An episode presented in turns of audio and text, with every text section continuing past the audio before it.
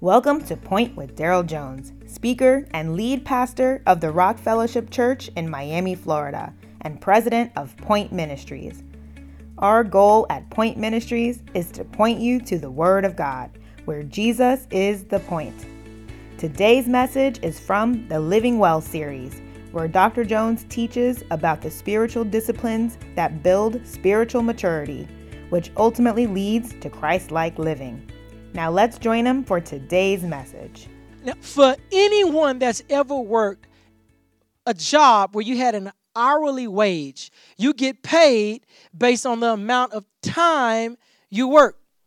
Meaning you get into the establishment, you clock in and you clock out, and whatever the time stamp is, you get paid per said time. The question on the floor is though, how much time did you actually work? And if you got paid only for the time that you work, what would that check really look like? Everything we do, we think about it in time. We are linear creatures. We exist in space, length, height, width, time. That's E equals MC squared. You know, you go Albert Einstein, he said time is simultaneous with, with matter. So we exist in that, we understand that, and yet too often we take time for granted. Today is this part two of stewardship because last week we looked at kingdom giving. We looked at kingdom finances. How do we steward and manage the resources and the finances God gives us? Today, how do we steward the time God gives us? The time God gives us. Do we look at time as a resource that's been given to each of us? Or are we personally just taking for granted time and wasting time? When we think about the clock, the clock is so significant. The clock is such a substantial factor in our lives that we must seriously consider it when it comes to godly living. If we're going to live for God, we have to honestly assess and ask ourselves, how am I spending my time to the glory of God? And the first thing we deal with is our allotted time. When you think about allotment of time, we've all set in a standardized test for the most part, and we understand that we have so much time to take said test. You know, and the bigger the test, it can get intimidating because it's like, you know, you go, you at school and they say you got 30 minutes to take this test. You figure, okay, it's gonna be a little easier because it's only 30 minutes, that'll fly by. And then you go to take one of those tests as you go up in degrees, and they're like, you got four hours to take this test. Well, what in the world I'm gonna be doing for four hours? Like, is it really gonna take me four hours to take this test? Uh, am I smart enough? Can I do it in an hour? And then you look up and that clock is running, and you're like, I gotta hurry up, I got too many more questions. They allot time out. What's interesting is God, who is totally in control, He is sovereign. For each of us, He's allotted an amount of time. Problem is, we don't know how much that is. In our minds, we, we think we think we got forever. Matter of fact, when you a kid, you think you got I got a I got a lifetime. I got I got so much time to do stuff. We don't know how much time we have. But we do know God holds time in his hand. That's why we talk about, you know, playing God because God is the one who decides who lives and who dies. That's why we we use that kind of language because God holds all of time in our hands, which brings us to this conclusion is we must understand that since he has allotted us time, we are accountable to him for how we spend that time. In John 17, Jesus talks about, I came to do the work you sent me to do. How many of us right now so far can say, Father, I'm doing the work you sent me to do? I got this time. I, I, Father, I am doing exactly what you called me and sent me to do. I am doing exactly what I've been born into the world to do. Or are we sitting there still wrestling with that question? Because the truth is, some of you may be in Christ. Some of us may be followers of Jesus Christ, and we're still trying to figure out why, why am I here? What am I supposed to be doing? Am I, am I using the time? Am I spending this life uh, on myself, or am I really walking out why God has allowed me to be born in the world? If you're asking that question, keep asking him. Because to be honest, I can't tell you that. The only person that can tell you why you're here is him. He's the only one. So go to him. Talk to him. If you're a follower of Jesus Christ, if you place your trust in Jesus Christ, you have full unlimited access to walk in your daddy's room and say, Pops, I need, I, I need, I need answers. Tell me what you want me to do. Give me my marching orders. Tell me why I'm here. We are accountable to him. We see this in Romans 14, 12. We're going to have to give an account for all we've done. Hebrews 5, 12 says we ought to be spending our time as to mature, not even to remain or regress in our walk. We're accountable to him. Jonathan Edwards has a quote. He said, We should live each day as if at the end of the day, we have to give an account of how we used our time. Man, think about each day, and at the end of the day, you had to stand before God and you had to go through how you spent your itinerary. He said that should be how our minds are wired when it comes to this walk in Christ. No understanding we're accountable to Him. God has allotted us so much time.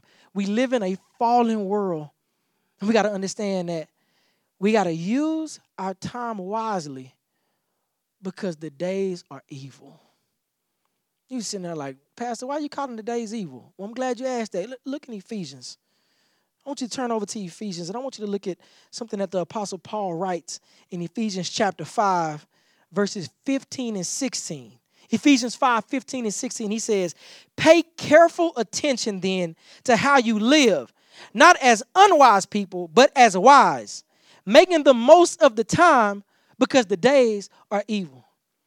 What's he saying? The days that we live in, temptation is all around, sin is all around running rampant. And we have to make the most of the allotted time God has given us because of all the evil that surrounds us.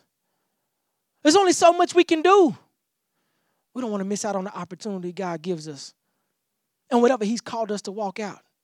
That includes fulfilling your God given responsibilities. You know, you have a responsibility to take care of yourself because God lives in you by faith in Christ. So you have become the temple of God. So you have to take care of yourself. How are you doing with that? You have to take care of your other responsibilities that go along with take care of yourself and those whom you're responsible for, whether it be your family, spouse, children, grandchildren. Some of you, you may have nieces and nephews. Matter of fact, you work at a job, you held accountable for what's going on there because you're supposed to be representing Christ at that job. So if you got employees, whatever is under your care, whatever job you're supposed to be doing, are you making the most of that time to the glory of God? Because we got to be wise. Don't, don't be foolish with your time. He says the days are evil. So, so walk as wise, not as unwise. Don't be oblivious to what's going on around you because Satan is looking to snatch you right out of what God is calling you to do. So we got to got our minds and our thoughts. That's why in Colossians 3 he says, fix your minds on things above, not on things that are earthly. We don't know how much time we got, but we know we're going to be held accountable for it. And God has allotted each of us so much time. And, and some of us may more have more time, some of us may have less time we look at age sometimes the wrong way. You know, when somebody gets to 90 years old, you're like, man, they old. You know, but it was if, if somebody's death date was actually at 24, when they was 22, they was old. We don't know how much time we have. So use the time wisely. Time waits for no one. Time is not waiting. Time is not sitting on you waiting for you to get your mind right. Time is not sitting there waiting on you to pray about it and see what you're going to do. Time is moving. It's going, it's not waiting. So, so what you waiting on? Time's not waiting. You may be feeling like you're scared to step out on faith. You may be feeling like you're scared to take a risk because Jesus may drop you. When time's not waiting, you're not getting any younger. Time is passing. It's like that hourglass. You're sitting there feeling and twiddling your thumbs, and that sand is falling. Let's go. Let's move. Let's step out there and say, I trust you, Lord, and take the chance.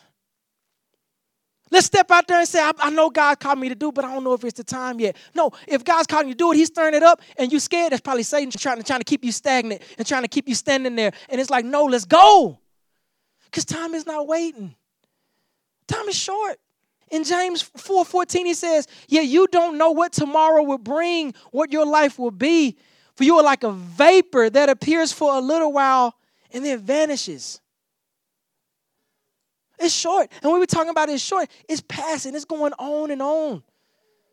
You feel like, man, time is flying. It's passing away. I said a moment ago, you, we're not getting any younger, none of us. You may be thinking like, man, I'm, I'm, okay, I'm, I'm gonna get ready, and then next year I'm gonna go ahead and do it. Why are you waiting? Did God tell you to wait? Because it's one thing if God said pause, wait a moment, then go, rather than God telling you go, and you sitting there like, mm, I'm not ready. Time is passing, y'all. It's short. Dis- we got to discipline ourselves for our time towards godliness. We got to discipline ourselves. We can't let the days get away from us. More from Dr. Jones in a moment. But first, during this month, with your donation, you can request your copy of Youth Matter Kingdom Development, Kingdom Impact. This is a great resource where Dr. Jones teaches how youth should understand this time in their lives' development, as well as impacting the world around them to the glory of God. Go to daryljones.org. That's D A R Y L Jones.org to give and request your copy today. Now let's rejoin Dr. Jones for the rest of today's message. I read that was like, it's amazing how creative we can be with wasting time. You know, you think like, man, if I do all this, man, I'm gonna miss them shows. I'm gonna watch them shows. All right, man, I got I got too many movies to watch. You know, like, man, I've been going hard for these last few weeks, man. I need to just, I need to just chill when there's work to be done. Now, there is a time to rest. You know, that's another sermon. But there is a time to rest. But don't don't you gotta check yourself. Don't blame your laziness on times needed for rest.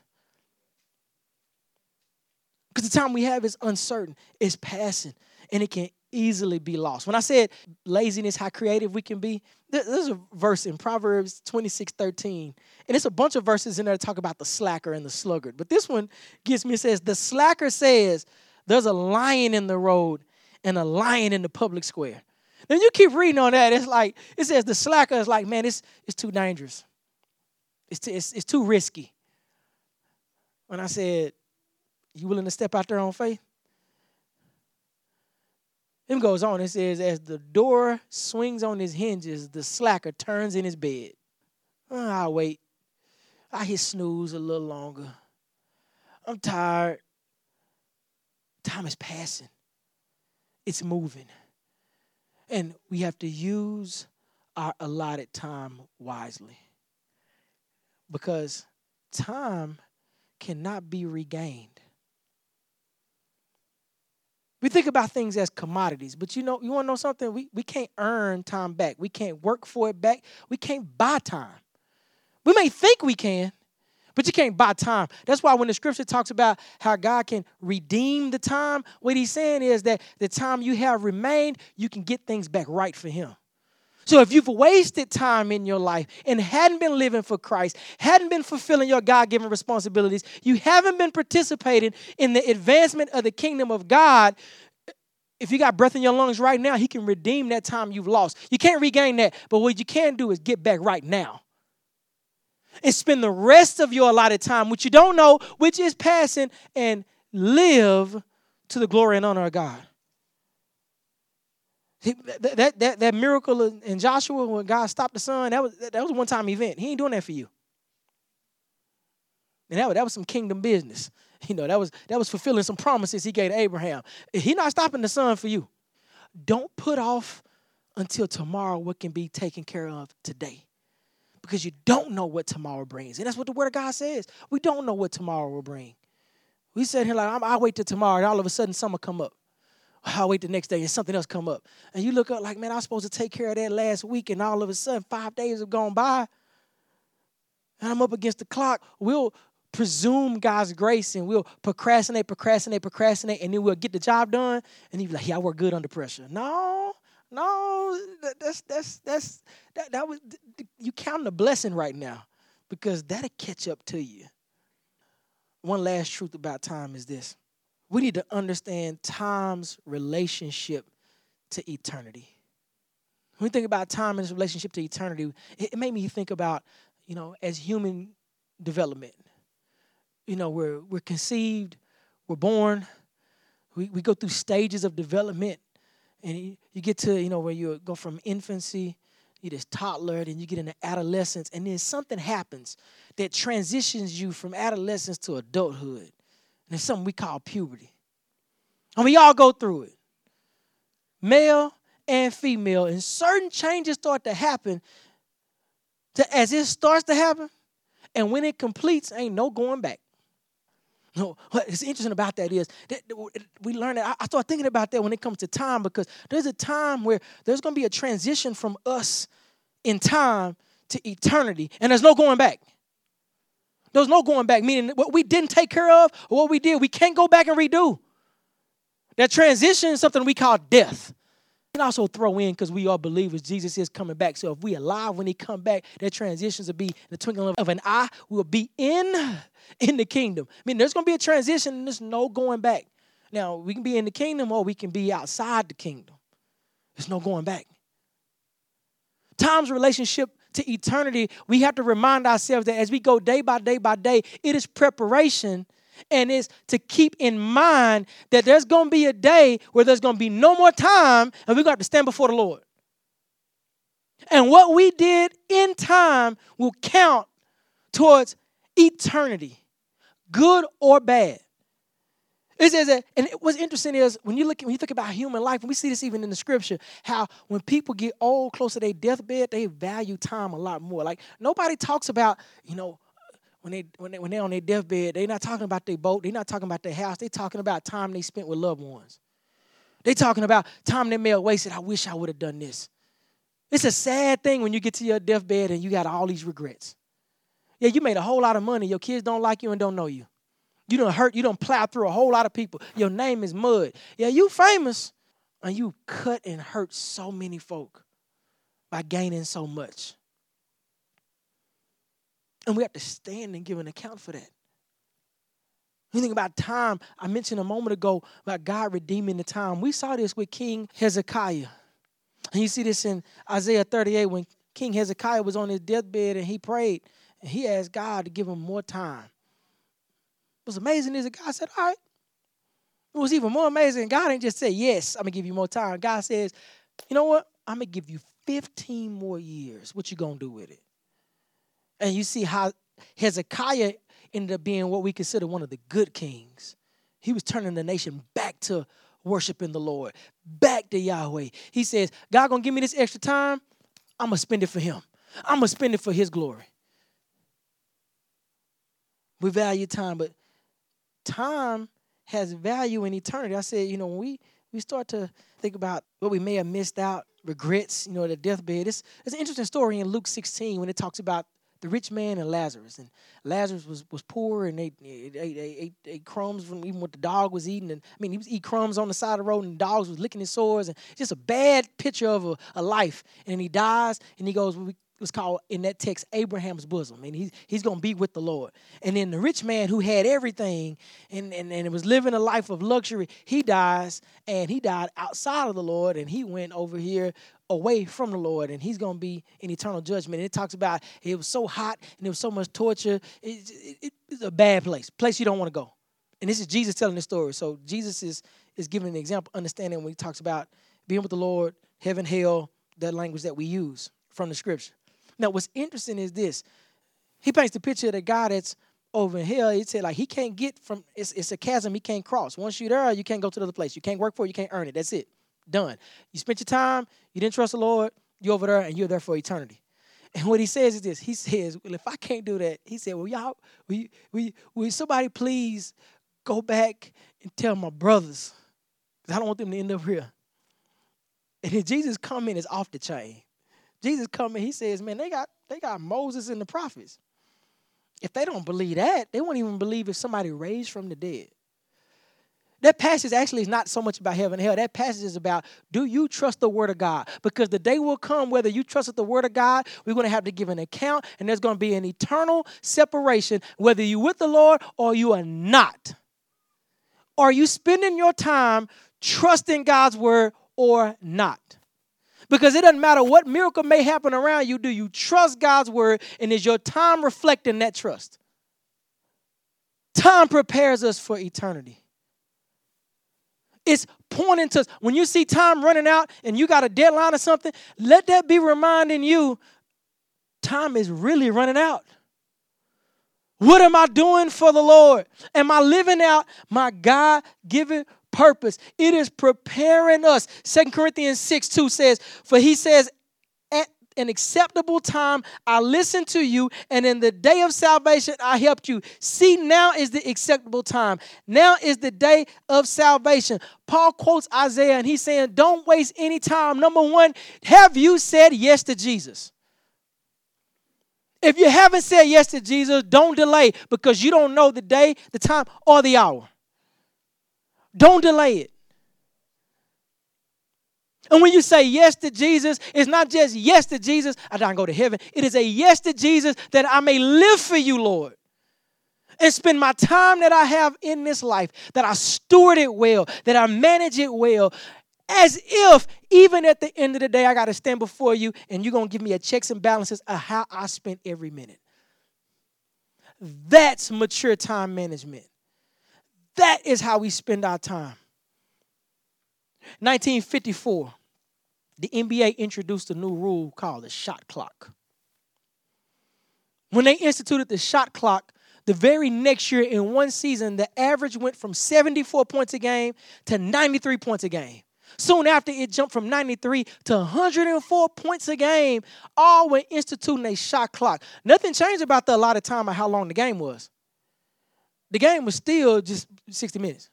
But when they put that shot clock, what it did, it caused people to actually try to put more balls in the basket. Because in basic, if you don't know basketball, it's the basic rules of basketball. You need to score more points than the other team.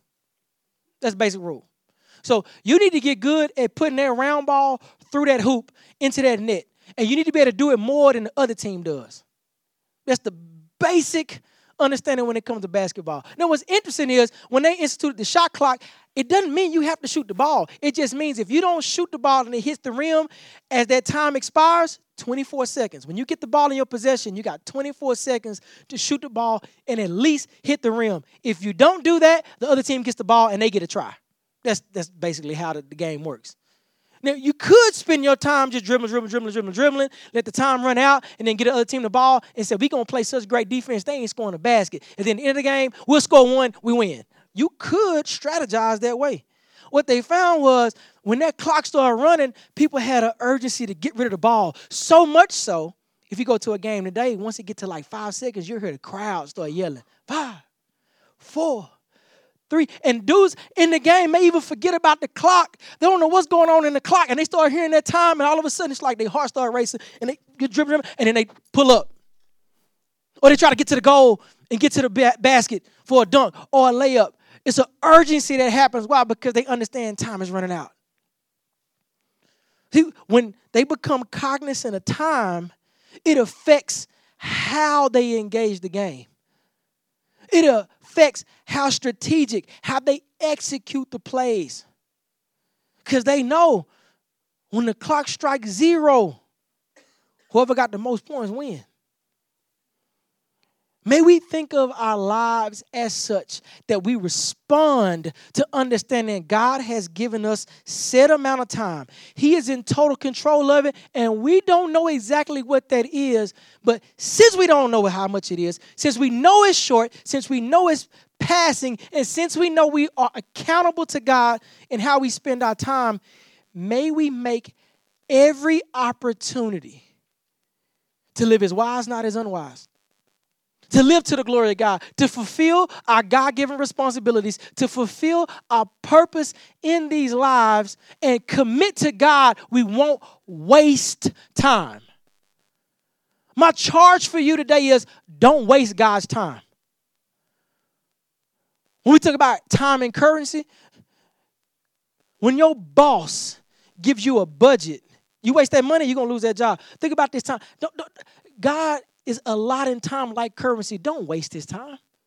The way we spend our time will dictate and determine where we spend eternity and how we spend eternity.